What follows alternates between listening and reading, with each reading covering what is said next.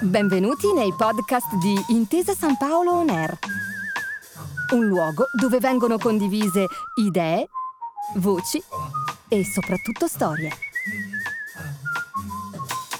Buon ascolto.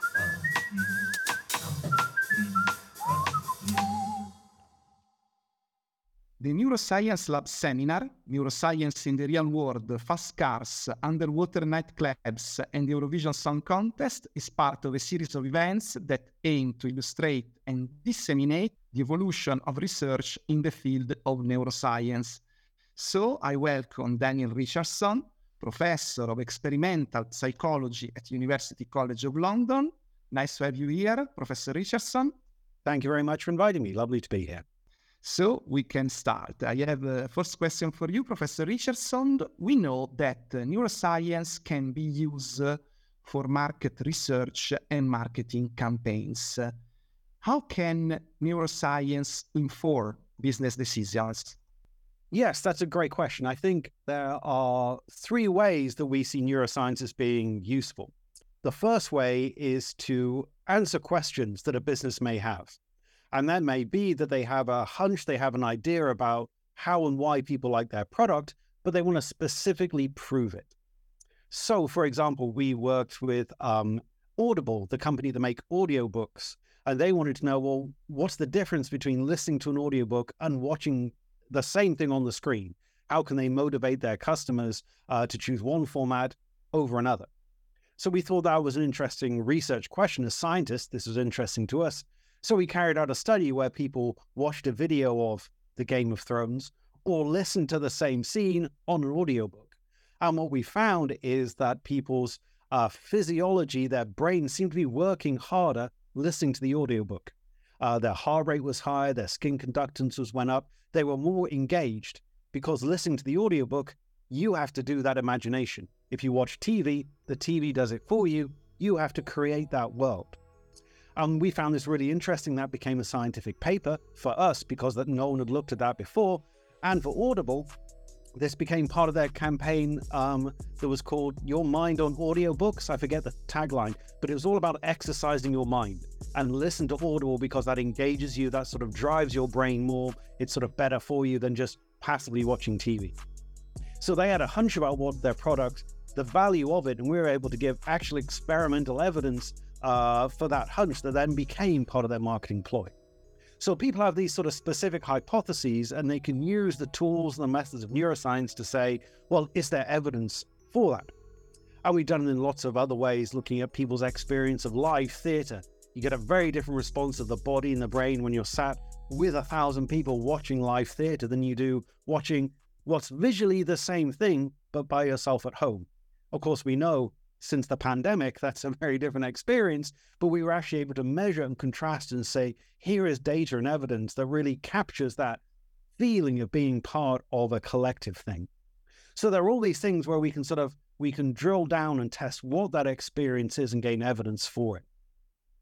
The other way that people uh, have used neuroscience is not to answer questions so much as to illustrate ideas.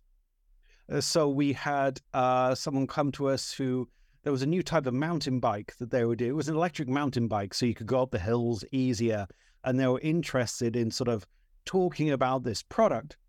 And the way they chose to do this is they picked one particular mountain biker who is very famous in the mountain biking world, and they put a camera on his helmet and filmed him doing all these jumps. And then we brought that guy into the lab, we put him in an fMRI machine, and we played him back footage from his camera or other footage of different things. And we measured his brain activity while he was reliving that experience of going down the mountain. And what you can see is this incredible brain activity, not just to the visual areas of the brain, you get that all the time, but he's reliving that moment of leaping off a cliff and doing these incredible, you can see huge activation. So we're not proving anything there scientifically. We're seeing that, uh, they call it the high of mountain biking. We're seeing a little bit of that experience, what that looks like in terms of brain activity. So then, you know, again, that's not a scientific claim, but it's an illustration of that uh, that phenomena of the high of riding a mountain bike. And then they were able to use that as part of their marketing campaigns of this is your brain on mountain bikes and able to sort of make some sort of statement about it. So there's those sort of way of answering a question, illustrating an idea with brain activity or with behavior. And then the third way that we sort of look at is essentially sort of testing products. And that's one thing that we look at of can we use um, scientific tools that measure enjoyment, engagement, imagination, and can we use them to say, look at this advert, look at this version of the advert, there was a difference between them. And because we find that difference in engagement or enjoyment or brain activity, uh, then maybe this advert, you could choose this one over this one, or maybe that edit of the advert. So, possibly in that sort of measuring and assessment, things that are done with focus groups, just answer, asking people in a group of five, we can use the tools of neuroscience to get a deeper answer to those questions when you're asking those sort of those marketing ideas. And how can the commercial world inform neuroscience? That's a good question. And certainly, uh, from a personal perspective, I've really got enormous value from uh, in the commercial world.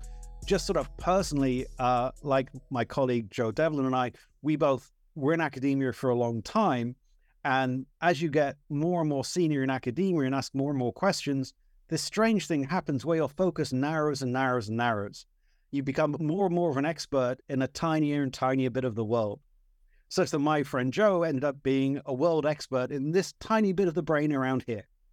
But the thing is, you only talk to other people are also experts in that tiny area, so you'll sort of your horizon shrink. So one thing that's been enormously valuable uh, talking to the commercial world is a new set of questions. Our questions are very much informed by scientific theory, testing, and contrasting these different ideas that are built up in science, but they're not always the right questions and they're not always the right theory and just going to the commercial world and having people ask us, why do people go to the cinema? What is it like to be surrounded by other people? Uh, what what happens in the brain when you objectify people? These are fascinating questions uh, that would never necessarily call, uh, occurred to us. So it's very easy in science to get caught up in your own theories. Leaving that behind and finding out real people's questions about the world has been enormously valuable. Just for we would never even think to ask those questions. That's one thing. The other thing is when we get involved in the commercial sector, the the stimuli and the opportunities are huge. So when I go into my lab, I can only do things in a lab cubicle and present things on a tiny screen in the lab. When I work with people who run theaters in the West End, I can go and measure people, a real West End audience having a real live experience.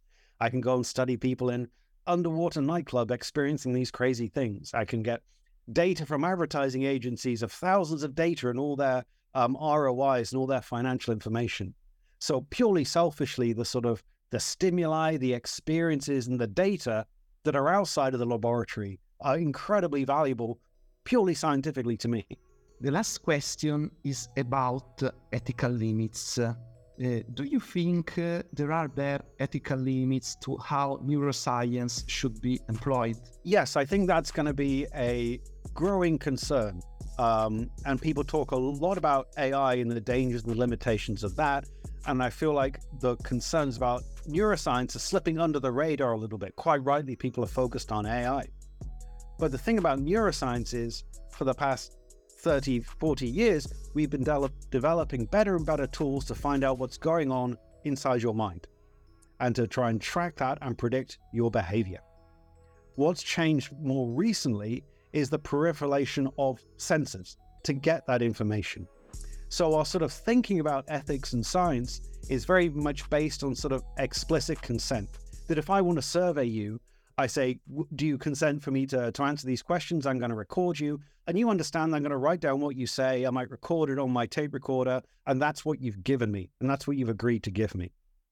But what we find with neuroscience is I can get much more information from you. And you might not be aware that you're giving off that information. So while I'm talking to you, while you're looking my product, I can use your webcam to track your eye movements. And that's giving me information. You might say you prefer this product over this product, but looking at your eye movements, I can tell from the distribution, or how close was that decision? I can ask you things that you might not be comfortable admitting. I might say, would you hire this candidate or this candidate? One is males, one is female, one is male, one is female. And it might be you'll give the answer that I don't care about gender, but in your eye movements, I can see that you are biased by it. You know that you're not supposed to say that, but if I have the right information, maybe I can tell that. I can tell that from your thought processes. So you can use webcams to track eye movements. Even more recently, MIT have used the webcam uh, to track heart rate as well. Lots of my work, lots of heart rate changes as a measure of physiological arousal and sort of thought processes. And normally, you know, you have to put a sensor on. And again, you might be used to thinking, okay, someone has put a sensor on me now, that they're now measuring my heart rate, and I understand that. But MIT can track it just from the webcam itself. And it's incredible technology what it's basically doing is reading your pulse. So it's looking at changes in the redness in your skin, seeing the blood flow through it. These are not detectable to the human eye, but with enough processing of the thing, they can literally see the blood pulsing through and can read your heart rate just from a regular webcam. They can also put that camera like that at the top of an advertisement as you walk by it, and it could be potentially reading you. So there's all these ways that these sensors that are coming incredibly ubiquitous, right? Cameras are very, very cheap and very, very small. They can be everywhere. These things can be measuring our behavior in, in ways that we don't necessarily understand, that we haven't necessarily consented to. We might consent, you know, of course, you can tell my camera on record me, but I don't maybe have to tell you that I'm going to be tracking your eye movements and your blood pressure from that. It's a sort of a gray area. And I think people hugely underestimate the amount of information that their behavior is giving off all of the time. The other potential ethical concern, as well as sort of this sort of behavioral information gathering uh, from sensors and ubiquitous sensors and so on. The other way that neuroscience is starting to be used, which I think is quite dangerous, is to use things like brain scans and fMRI to make decisions about people. And there's been one case of this. Uh, well, there's there's two aspects of it. One is that in India, things like uh, EEG, so brain imaging from electrical activity or fMRI, has actually been used in a court of law to decide if someone was guilty or not. They showed someone a, a crime scene and measured their brain activity, and from that reasoned that they recognized that crime scene, therefore they were there, therefore they were guilty. Now, no proper neuroscience would, scientist would ever make that claim. That's a huge extrapolation from the data. Very good reason to believe that's not being worked. But some less reputable scientists can have a very expensive machine with flashing lights and people believe it. So there is a woman in jail for murdering her husband based on brain data alone in India right now. That's very, very bad. So there's lots of applications for these things that are extrapolating way beyond the data allows in ways that we think is unethical because it's not substantiated by what we know. So there's sort of the, a legal aspect of it. There's also a, an HR recruitment aspect of it, which again has ethical implications. So there's one company, a big bank in um, in the UK, that was putting their candidates for jobs or their trainees, people who join as interns, you know, on their program, would brain scan all of them fMRI machines. They knew the candidates that were more successful in the company. They knew what their brains will look, look like. So what they were saying is, well, let's get people whose brains look the same as our successful people who run the company and use that brain data to select those people. Now, you might say, well, that sounds reasonable, right? We use uh, lots of information about people's IQ and test scores and all sorts of metrics to pick which candidates are more successful.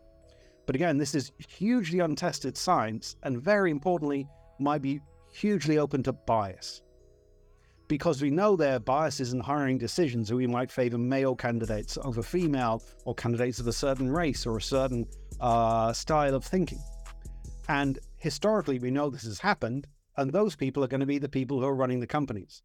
So if we select by brain data the people who are most similar to the successful people, we're just going to repeat that cycle of bias and bias. And we're less likely to hire people who are neurodivergent or who are not like people who already work at the company.